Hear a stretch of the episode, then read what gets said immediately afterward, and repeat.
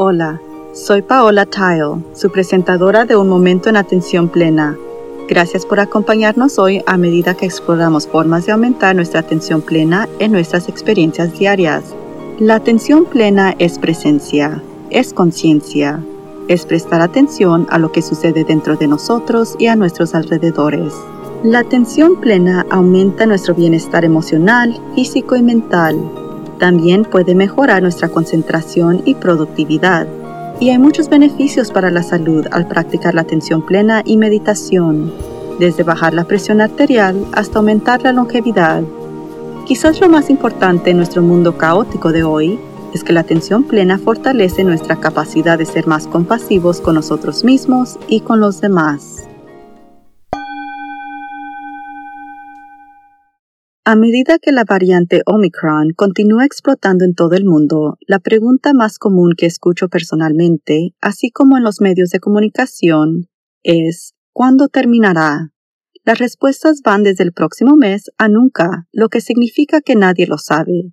Y eso tiene sentido ya que esto es nuevo para todos nosotros, para laicos y científicos por igual. Resistimos lo que no nos gusta, lo que se siente incómodo o lo que se siente incierto. Pero está en toda esta resistencia que creamos mucho de nuestro propio sufrimiento. Creo que la aceptación es uno de los aspectos más desafiantes de la atención plena, porque estamos tan condicionados para resistir o evitar lo que no nos gusta. Y eso podría ser desde la restricción de poder ver a familias y amigos hasta la hospitalización, hasta perder a un ser querido. La diferencia, por supuesto, es la intensidad de la incomodidad, pero cualquiera que sea el nivel que esté experimentando, es doloroso y no queremos experimentar dolor de ningún tipo. El problema es que estamos experimentando dolor y no hay forma de evitarlo. Por mucho que queramos que se vaya el virus lejos de nosotros, las probabilidades no están a nuestro favor de que vaya a suceder pronto, si es que llega a suceder. En lugar de agregar una segunda capa de miseria sobre la realidad de nuestra situación, podemos aprender a aceptarla. La aceptación no significa que nos tenga que gustar o estar de acuerdo con él o aprobarlo. Simplemente significa que saltamos la resistencia y aceptamos que estamos en esta situación y no podemos cambiarla. Podemos cambiar la forma en que vemos la situación y cómo respondemos a ella. La aceptación nos beneficia porque en lugar de hacer girar nuestras ruedas inventando historias o gastando energía juzgando o culpando a otros por la situación, reconocemos que podríamos gastar mejor nuestros esfuerzos en determinando cómo queremos experimentar la vida bajo las condiciones de esta realidad. Nos incita a dejar de esperar que los eventos externos cambien y a tomar acciones que nos sirvan ahora. Esto también es cierto con eventos dolorosos más pequeños. Yo tengo miedo de ir al dentista y como tengo muchos problemas dentales, lamentablemente tengo que ir bastante. Mi dentista y su personal son muy amables, pero la situación es horrible para mí. Me siento físicamente incómoda con las posiciones requeridas en la silla. Los sonidos de perforación hacen que mi respuesta de estrés aparezcan de inmediato. Los olores ocasionales a quemado causan estragos en mi imaginación y con frecuencia hay cierto nivel de dolor involucrado en algún lugar por cualquier momento. Mi resistencia a este proceso solía comenzar mucho antes de la cita con mi dentista. Yo empezaba a preocuparme por eso tan pronto como hacía la cita. Permití pensamientos como, con todos estos avances tecnológicos, ¿por qué los dentistas todavía raspan manualmente los dientes con objetos afilados? O si la higiene dental es tan importante, ¿por qué las compañías de seguro no las cubren por completo? O bien, ya tiene la idea de lo que me refiero pensamientos negativos y resistentes que no hacen nada más que hacernos enojar por tener que ir o generar más ansiedad. Luego los dentistas comenzaron a tomar la presión arterial y la mía siempre está por las nubes cuando toman la medida. Por supuesto que es, estoy completamente llena de angustia en ese momento. Entonces, me irritaría que los dentistas evidentemente no entiendan cómo inducen el estrés y simplemente entran al consultorio, al menos el mío. Además de eso, empezaría a preocuparme por cuál sería mi medida de presión arterial antes de ir a mi próxima cita, lo cual causaría aún más ansiedad y resistencia en mí. Toda mi resistencia hizo dos cosas. Primero, me impedía ir al dentista con la regularidad que debería durante años, lo que resultó en aún más trabajo que tenía que hacer cuando finalmente hice ir. Y segundo, la resistencia genera estrés que no solo libera hormonas del estrés, sino que intensifica el dolor. Eso realmente no me estaba sirviendo en absoluto. No conozco a nadie a quien le guste ir al dentista, sin ofender a los dentistas pero al aceptar que tenía que ir si quería mantener mis dientes y liberando mi resistencia, descubrí que no era tan doloroso como en mis días de resistencia y salté los días miserables de pavor que condujeron a la visita. Aprendí a usar la respiración consciente para reducir mi ansiedad relacionada con el dentista y para obtener mis procedimientos dentales emocionalmente más tranquila. Presté atención a lo que mi cuerpo me decía durante los procedimientos. Me daría cuenta de que había apretado mis manos, por ejemplo, y lentamente los relajaba. La tensión y la resistencia no ayudan a eliminar el dolor, lo prolongan o lo intensifican, ya sea dolor físico o emocional. Piensa en todo lo que está resistiendo relacionado con nuestra situación global actual, y no solo me refiero a máscaras y vacunas y el aprendizaje remoto. Estoy hablando de resistirse a vivir de esta manera, enojarse por la falta de servicio, por falta de personal en el comercio, o sentirse frustrado por la cadena de problemas de suministro, estar furioso con los gobiernos por su lenta respuesta a las necesidades de los ciudadanos, criticar a las organizaciones de salud pública por no saber más de lo que saben, enojarse por todas las cosas que no puede hacer en este momento por razones de salud o seguridad, estar enfadado por viajar con vuelos retrasados, Piensa en la cantidad de energía que está gastando en todas esas reacciones negativas, que en realidad no son más que formas de resistirse a la realidad. ¿Esto cambia la situación de alguna manera? No, eso no lo cambia y peor aún, aumenta las hormonas del estrés que inundan su cuerpo.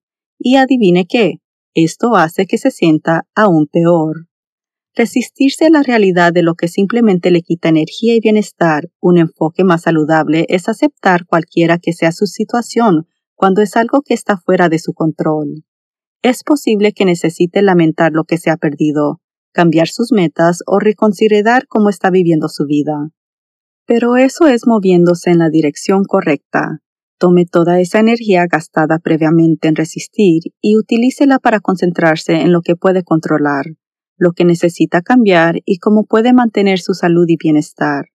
Entonces, para salir de la resistencia y entrar en la aceptación, primero reconozca lo que está resistiendo.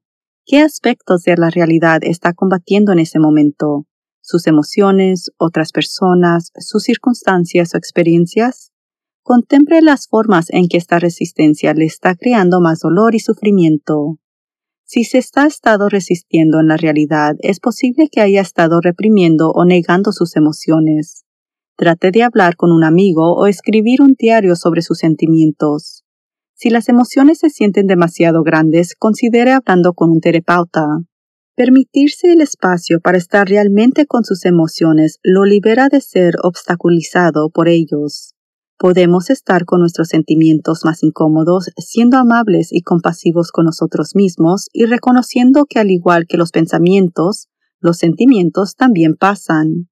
La atención plena y la autocompasión nos permite vivir con más aceptación y menos resistencia. El dolor es una parte de la vida y no tenemos por qué aumentarlo con resistiéndolo. Yo aprendí a hacer esto comenzando poco a poquito. Primero me concentré en un dolor físico y en lugar de agarrar una aspirina o una copa de vino para adormecerlo, me senté con él. Me abrí a la curiosidad acerca de cómo las sensaciones del dolor realmente se sentían. Noté que cuanto más me enfocaba en las sensaciones, menos intensos se sentían. Después de practicar varias veces con el dolor físico, probé la misma estrategia con el dolor emocional. No puedo decir que sea una experiencia placentera, pero después de aceptar que estaba en el dolor y explorando cómo realmente se sentía, la intensidad de las emociones comenzaron a disiparse. La cantidad de tiempo varió dependiendo de la intensidad del dolor, pero las emociones dolorosas que se exploran en lugar de resistirlas finalmente se liberan. Es un comportamiento humano perfectamente normal resistir el dolor, Pero nuevamente, el dolor es parte de la vida. No podemos resistir o evitar sentimientos dolorosos, dolencias físicas o incluso pensamientos sin causarnos sufrimiento adicional. Entonces, ¿por qué no considerar cambiar a la aceptación y no solo sentirse mejor, sino desarrollar sus habilidades de atención plena en el proceso? Tuve que reírme cuando llegaron las listas anuales de palabras y frases para eliminar de nuestro vocabulario para el nuevo año. Es lo que es estaba en una de esas listas. Eso es solo otra forma de resistencia. Eliminar la frase de nuestro vocabulario no eliminará la realidad de la declaración, porque la realidad es que sí es lo que es, nos guste o no. Pero en lugar de resistirlo, no solo podemos aceptar que así es la vida en este momento, pero podemos comenzar a imaginar en lo que puede convertirse.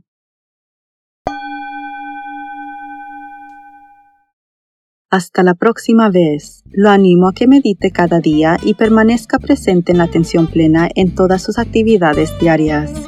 Simplemente lleve su conciencia total al momento presente para desarrollar sus habilidades de atención plena, prestando atención a cada detalle de lo que está haciendo, desde lavar los platos hasta las tareas laborales y hasta dar un paseo en pie. Su mente divagará y eso es normal. Cada vez que se dé cuenta de que está vagando, eso es atención plena. Considere lo maravilloso que podría ser el mundo si todos estuviéramos presentes en la atención plena. Usted puede ayudar a que eso suceda. Todo comienza con un momento presente en la atención plena. Por favor, suscríbase a Un Momento en Atención Plena con Teresa McKee y favor de calificar este podcast para que otros puedan encontrarnos y síganos en las redes sociales en arroba a Mindful Moment Podcast.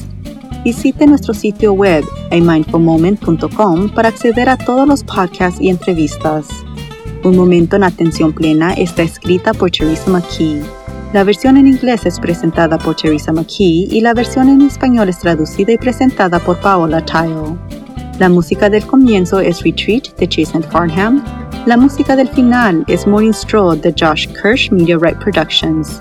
Gracias por sintonizar. Este podcast es producido por Work to Live Productions.